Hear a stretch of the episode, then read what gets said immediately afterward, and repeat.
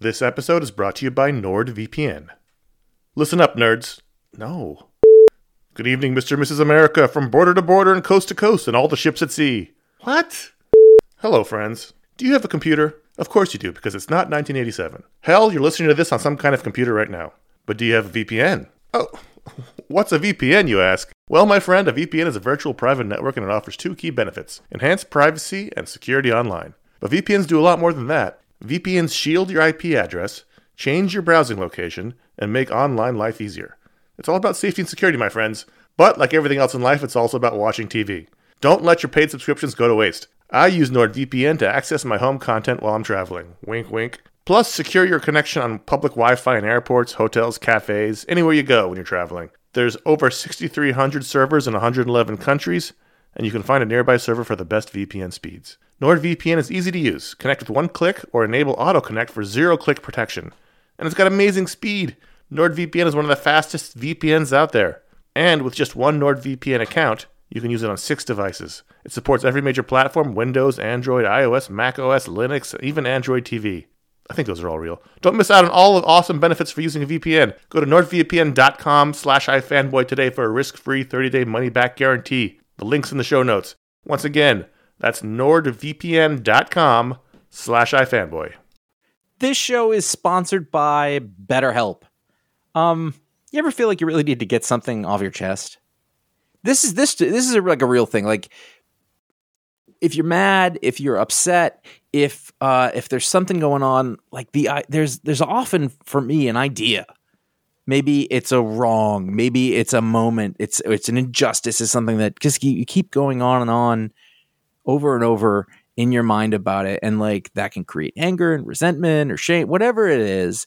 And very often, I have found — I am not a therapist — I have found that when you let it out, when you give it voice, when you say it out loud, sometimes it makes you feel better because you've expressed it, and sometimes it makes you realize, like, oh, this is not a big deal, but it's been stuck in my head. So you give voice to those things, and it can make you feel a lot better. And shock of all shocks, therapy is one of those things that can help you do that. It can help you be able to say those things in a place where you don't need to worry about the repercussions of it. Work your way through it, figure out coping skills, how to get around it. You know, find ways to deal with that stuff instead of letting it fester. If you are thinking of starting therapy, if anything I said sounds familiar, you're like, oh, maybe my life would be a little better if I could deal with that kind of thing, you should give BetterHelp a try. It's fully online. It is convenient, flexible. It is suited to your schedule. That's the idea. That's what they're going for. You can fill out a brief questionnaire to get matched with a licensed therapist. That's a big deal. You can switch therapists at any time for no additional charge. That personal connection, I believe, to be super important. Again, I'm not a professional. Get it off your chest with BetterHelp. Visit BetterHelp.com/ifanboy today. You get 10% off your first month. That is BetterHelp, HELP.com/ifanboy. You're listening to Goodfellas Minute 41. I know I'd go from rags to riches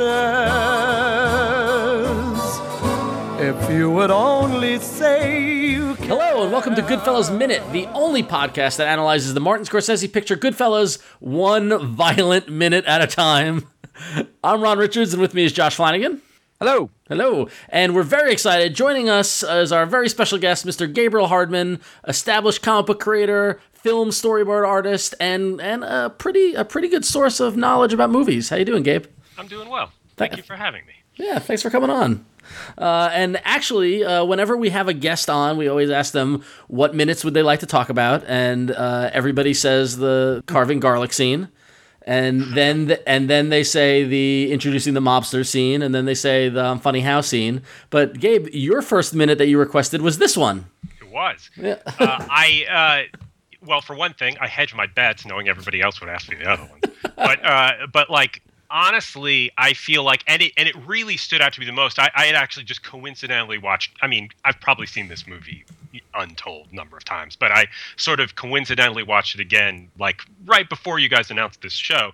And it really stood out to me that this moment, like this, you know, this minute, the main shot that takes up this minute is like my favorite kind of like bravura, uninterrupted shot in this movie. And even though everybody else looks at the Copa shot and thinks that that's the greatest thing, you know? Yeah. And I mean, because I feel like it's, in a lot of ways, it's because the Copa shot is something that everybody can really, you know, obviously see as one big, long, uninterrupted shot that's technically impressive in one way or another.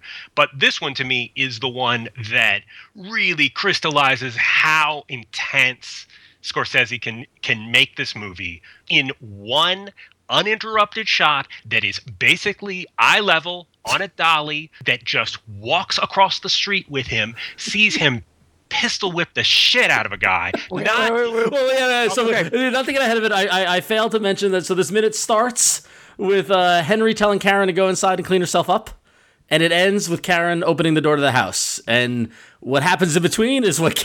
Gabe, you just start going into detail. All right. I'm sorry. No, it's okay. It's very exciting. It's very, very exciting. Well, because it's funny because this and we joke on the show about how like no, this is my favorite scene. No, this is my favorite scene. But for many years, this actually was my favorite scene.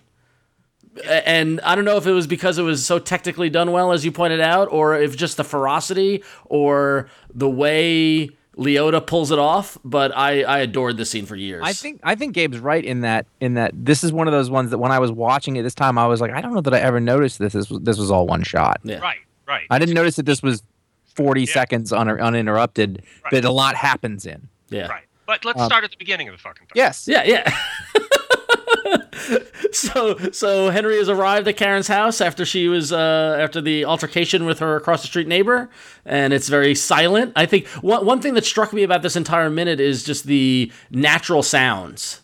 Yes, totally silent, and then that makes, we're going to hear it in a second, but it makes that the sounds that are in that 40 seconds, the footsteps, and then the impact. Not even the impact, but the birds. On the walk back. Yeah. Well, one of the things that strikes me at the beginning of it that I hadn't exactly thought about in this way until I just watched it out of context was that, like, he doesn't really give a fuck about Karen. Like, he he's like, go inside. Get yourself cleaned up. Walk her in. He doesn't take care of her at all. He's only interested in this kind of bullshit chivalrous thing that he's planning on doing. Right? Well, he. This is like the first time. Is this the first time that we've really seen him be a tough guy? Like, really, so. Yes. Because he doesn't actually do that much over the course of the movie. No, he doesn't. And a lot of times he's sort of like, he's got like the sweet face and he's sitting there, you know, with all the other guys. And, you know, Henry, you're supposed to be doing this stuff too, you know, that kind of thing. Like, you kind of go, well, he's not involved. And here, from the moment that he starts looking in the rearview mirror, like, his whole demeanor changes, his face changes. Yeah. Like, and he gets super animalistic. And, you know, it's just somewhat overacting, but it, you know, it totally works for this. Oh, yeah, maybe. I don't know. I think it's great. Yeah. I don't mean that in a bad way. I'm almost, it's almost overacting, not in the sense of the actor, but in the way that these people acted. The peacocking is the way we sort of just sort of his street toughness. But what's great is that it starts off as you're looking across the street. What's the guy's name? Bruce. I don't know why I can't remember that. He's standing there and he's giving the tough guy look back, which is great. Yeah, like, and he also in a yellow members only jacket. Yeah, like Bruce knows what happened, and there's that great shot. It's the rearview mirror is out of focus, and then is that what it's called? Rack focus? Is that it? Rack from, you know, it's kind of a weirdly, like, it's one of these Scorsese things that it's an unmotivated thing to do. There's no reason for not to just cut to it in focus, but he cuts to the rearview mirror out of focus, racks to focus to just like make that cut have more energy, you know. It also feels like, from a viewing standpoint, that like it feels to me like I now have shifted back into Henry and I'm looking at Henry's point of view. Yeah, you know, and this is coming into focus. And to Josh's point, we see Bruce in his fucking yellow jacket standing there, like, all proud of himself because he thinks that he's going to get away with whatever he did, you know. And little does he know. And you get some great Scorsese, like Scorsese in this, especially in this movie, it's like all about these fucking insert shots. There's inserts of everything, right? Yep. And like there's two inserts of a gun here. Basically, he grabs the gun from a floorboard or wherever it is, up under the dash. Under the seat. Yeah. Okay. Yeah. And you know, and then gets up, and then there's like this shot of him putting it in his belt. And like, it's like watching this again, I always thought that it's like that shot. If Steven Spielberg was to direct this, he would put the gun in his belt, turn away, and we would follow him the whole way there. Mm-hmm. And like, it's somehow so Martin Scorsese to me to just like cut around to his face and just follow his face, you know, and just show it, you know, just really just show the damn thing instead of being stylish. Yeah, and going back to the gun again, I take issue with the fact that. He just drops the gun in his pants, and there's no belt, there's no holster. Yeah. Like it looks to me that gun is 2 steps away from sliding down his pant leg and out the bottom of his pant leg. And that polyester fabric, there's no catching on that. Right, yeah, exactly. Break down and gain momentum. And I'll tell you what, I've held a gun maybe twice in my life, so I don't have a lot of background with guns. I've worn a lot of pants. And I know the give of that pant. There's no way that waistband with the little gold thing keeping the pants up is keeping that gun inside. I'm just saying. No. I had never noticed the landscapers in the background. That's yes. So as I was like, witnesses again. Yeah. So as the after he drops the gun, then we get the shot of Henry in the driveway. And by the way, Karen is already inside. She's long gone, which is also I think funny because I don't think there was enough time for her to get inside. But whatever. And this starts the uninterrupted dolly shot. And as Henry walks by, Josh, too, I agree with you. I was like, oh, there's landscapers right there and probably watched all this happen. Right. Well, that's how it works. They don't, no one, you know, they don't care about it. Yeah. So then as we start the movement, I mean, the two things that stand out, and it's a long take. I mean, it's probably, 5 or 7 seconds of just him walking across the street. And all you hear are those footsteps, which don't. I don't know, they've got that sound of those shoes. It doesn't necessarily seem like it's even really there. Obviously, it wasn't. And then he's doing that walk. That's sort of like he's building to a climax. And really, like we said, that's the first time that you're like, oh, he's a tough guy. He's a wise guy.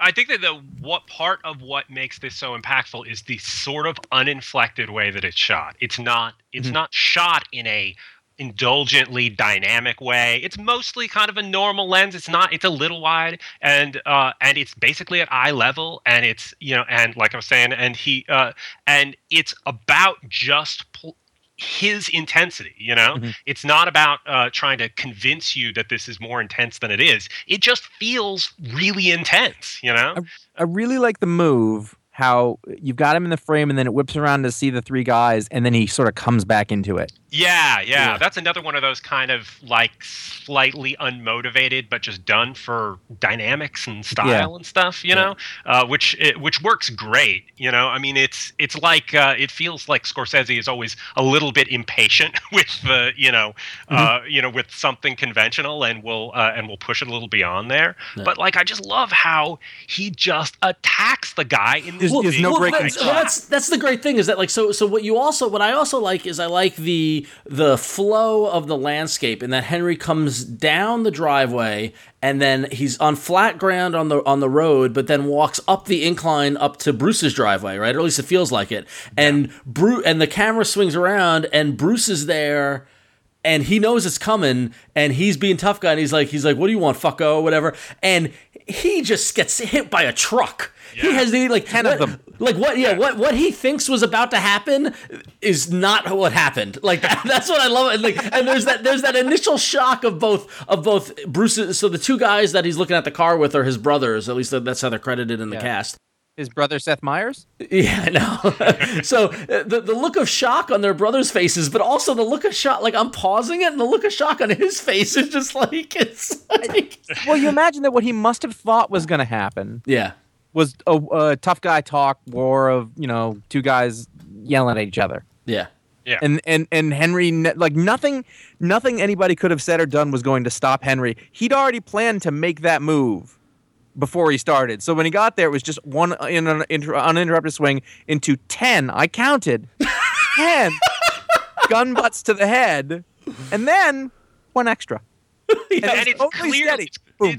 Clearly, boom. Like in the first main volley of them, it's clearly like 4 more hits than the audience can take. Right. Yeah. It's like you build up and build up and build up, and then it's like, oh my God, he's just still fucking hitting him, you know? Right. Which would have, like, it was the kind of thing that made me really uncomfortable when I was, you know, like a younger teenager trying to watch Martin Scorsese movies. But then when this movie actually came out, I was like, that's the perfect amount of fucking smashing a gun at somebody's face. Yep. You know, like it's that level of tension that just goes a little bit beyond what's okay. Yeah. So what's great is that, you know, like a lot of this, you know, we compare a lot of what we see happens in the movie to the text, you know, the Pileggi book, the Wise Guy and Henry Hill's story. And there's always the caveat of you can only take Henry Hill. So like take his word. He's no longer with us, but, you know, we're taking his word as truth, you know, and we're going with that assumption. Yeah, I know. But if you go to the book and read the passage about this incident, it is shot for shot from Henry's description. Like we pulled to the house. I looked outside. There's a Corvette parked out front. The house was full of miserable rich fucks. There were three brothers. All of them had Corvettes. I had a gun. I walked across the street. You know, like the guy thought that we were gonna talk some man-to-man bullshit. Like the minute he was in my reach, I grabbed him by the hair of my right hand, and like it's just like it's almost as if this is the storyboard to the scene, which I think is fascinating. Also, I feel bad for Bruce because he has two brothers who are worthless. Well, yeah. They immediately they assessed that they were outgunned. Literally, I love the "don't shoot" line. The guy says "don't shoot," and it's a bad reading. You know, it's not good, but it somehow works so well. And also the brother, the younger brother on the left in the blue shirt, is horribly overreacting. Like he's got this horrible like look of concern, and he's going back and forth on his feet, like he doesn't know what to do. And it's like, oh man, that's not a thing you wouldn't see in a Long Island suburb, though. Yeah, exactly. I don't know what to do right now. Don't shoot. And it just squeaks out. Like, don't shoot. Don't shoot. Now, but before we move on to the walk back to the house, I do need to note that is a 1966 Corvette Stingray, which I am not a fan of the Corvette line of cars, but of them, this is the best model ever. That's I was about to say. I like the one before that. I don't know. It was like the 50s one. The Stingray is just beautiful. And so they filmed this in Lawrence on Long Island in the Five Towns. So this is like it. Like one of my notes is that they nailed suburbia. Like I can't like people parking their car on that angle with the red with the toolkit and all, and the Corvette drape over the engine and all that sort of stuff. This is like. I grew up seeing that all the time, and it's very, very accurate. So well done. And the beatings. Yeah. I mean, so it's Pistol Whip Saturday. Yeah. On the island. What always struck me is how ferocious Leota is on the walk back.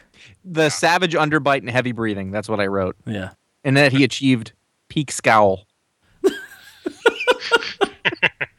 And also, wait, I don't want to blow over, but the fact that his only line to the guy is, you know, I swear my fucking mother, you touch her again, you're dead. And that's perfect, right? It's just like... It's utterly efficient. Yeah.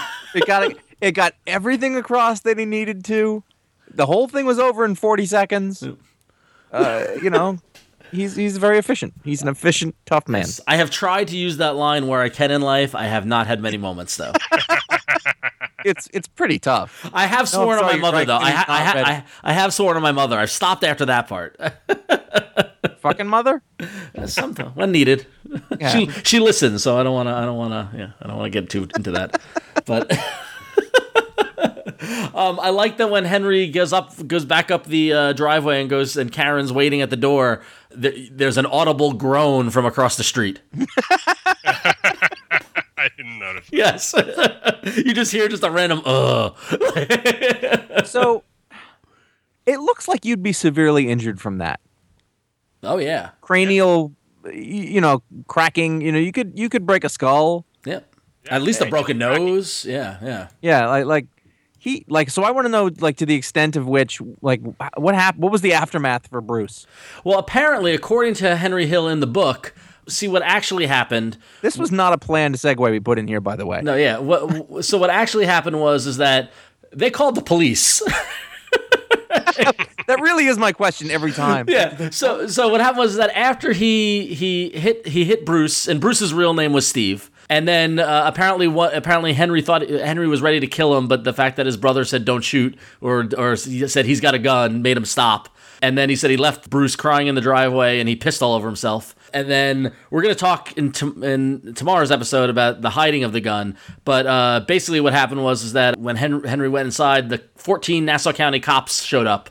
And they were basically, and the whole thing was them looking for the gun and trying to find the actual, weapon that he used. And when they couldn't find it, they kind of moved on from there. There's some sneaking around, that sort of thing. But they basically just wanted to get Henry out of the neighborhood so they could avoid any trouble. Huh. So there you go. So they couldn't find the gun. Yep. And we are going to talk about that, that part tomorrow. Yeah. So does anyone else have anything on the minute? I just want to just to be a movie nerd for a second again. Please. Oh, that's why you're here, Gabe.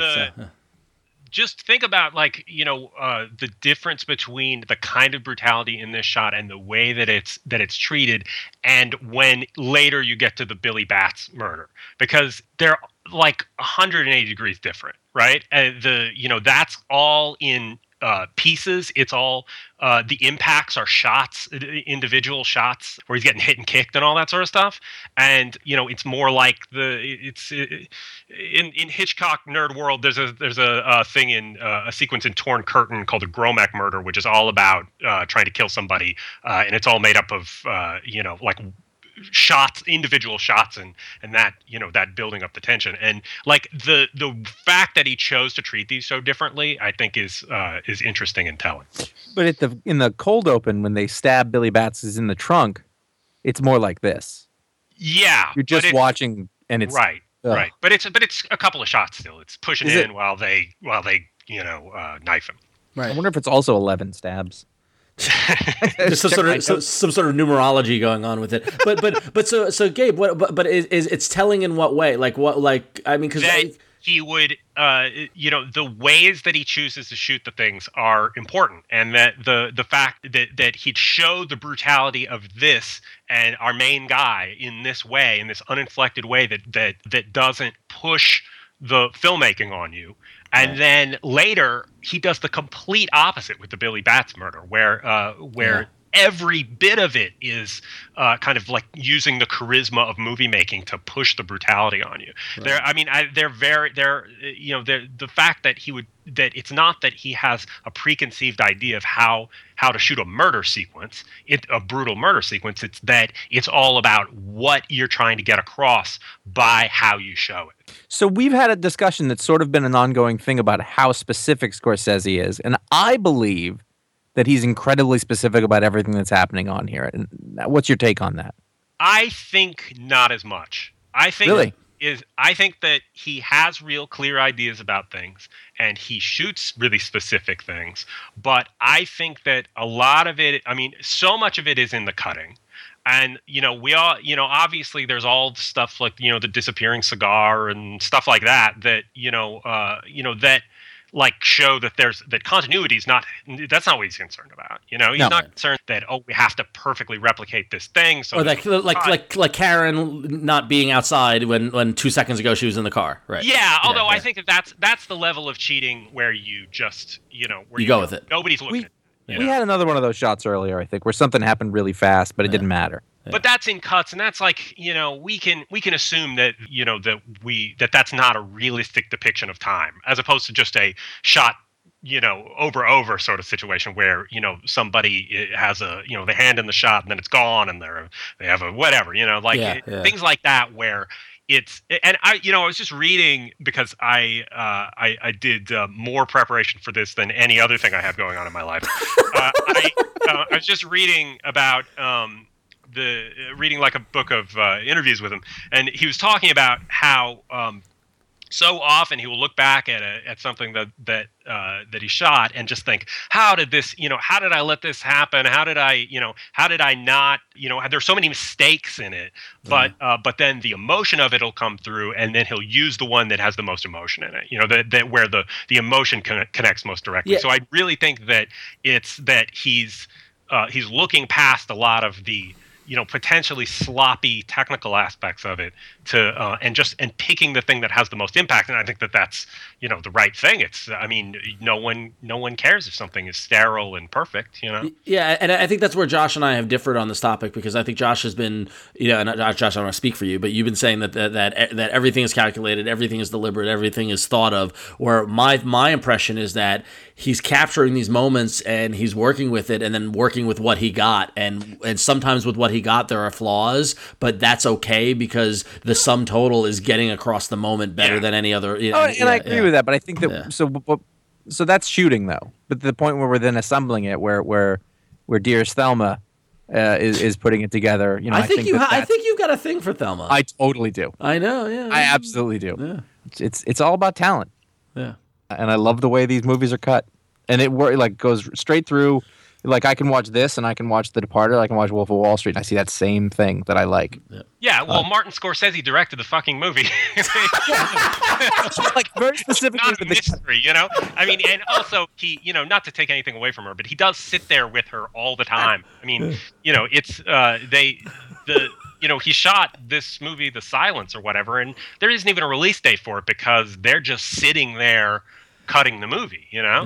Yeah. It's not, most of the time there'll be an editor who's off making some assembly while the movie is still shooting. But that isn't a thing that happened with this, you don't think? I don't believe so. I think that they, you know, go and maybe she makes an assembly during the thing, but I believe that they have long schedules for editing, and I think it's because he sits there and fucking does, you know, is on top of it all the time, which is not to say she isn't bringing some huge thing to it. There's no way to disentangle that because they've barely ever not worked together. Right. Well, wow, this is great. Well, we could talk about this all week, and in fact, we're going to. So unless anybody has anything about this specific minute, any other notes? We're good. All right. No. So we'll wrap this sucker up. Minute 41. Yes. We have to address the fuck count. Yes, the fuck count. How many? So, Josh, the 41 minutes of 41. I'm sorry, the 41st minute, of which 40 seconds are a brutal beating. How many fucks were there? This minute featured 5 fucks. Which is going to carry the fuck load for the week, as we're going to find out. So it's a good thing that they front-loaded the fucks for this week. So we're at 5, bringing our total to 90. Wow, jeez. So 41 minutes in, 90 fucks. Not bad. All right, well, that wraps it up for minute 41. Gabriel, thank you for joining us. Are you going to be available to join us for tomorrow's episode? All right, sure. All right, we appreciate it. So tune in then for Minute 42. Until then, you can check us out on Twitter at Goodfellas Min and on Instagram and Facebook at Goodfellas Minute. And you can find all of our episodes and the backlog of everything at GoodfellasMinute.com. And if you like the show, you can help us out by supporting it. You go to GoodfellasMinute.com/support, where you can find a link to our Patreon. We thank everybody who stepped up and has become a patron of the show. We're getting more and more every day, and we thank you for it. If Patreon's not your thing, you can go to Amazon. Just click on the Amazon link on our website, and any purchase you make at Amazon, whether it's the Goodfellas movie or book or not, gives us a little back in return, so we thank you. If you have any questions or any notes, you can also email us at contact@goodfellasminute.com. And until next time, I gotta go see a guy across the street about something. Or will I go from rags to riches? My fate is on.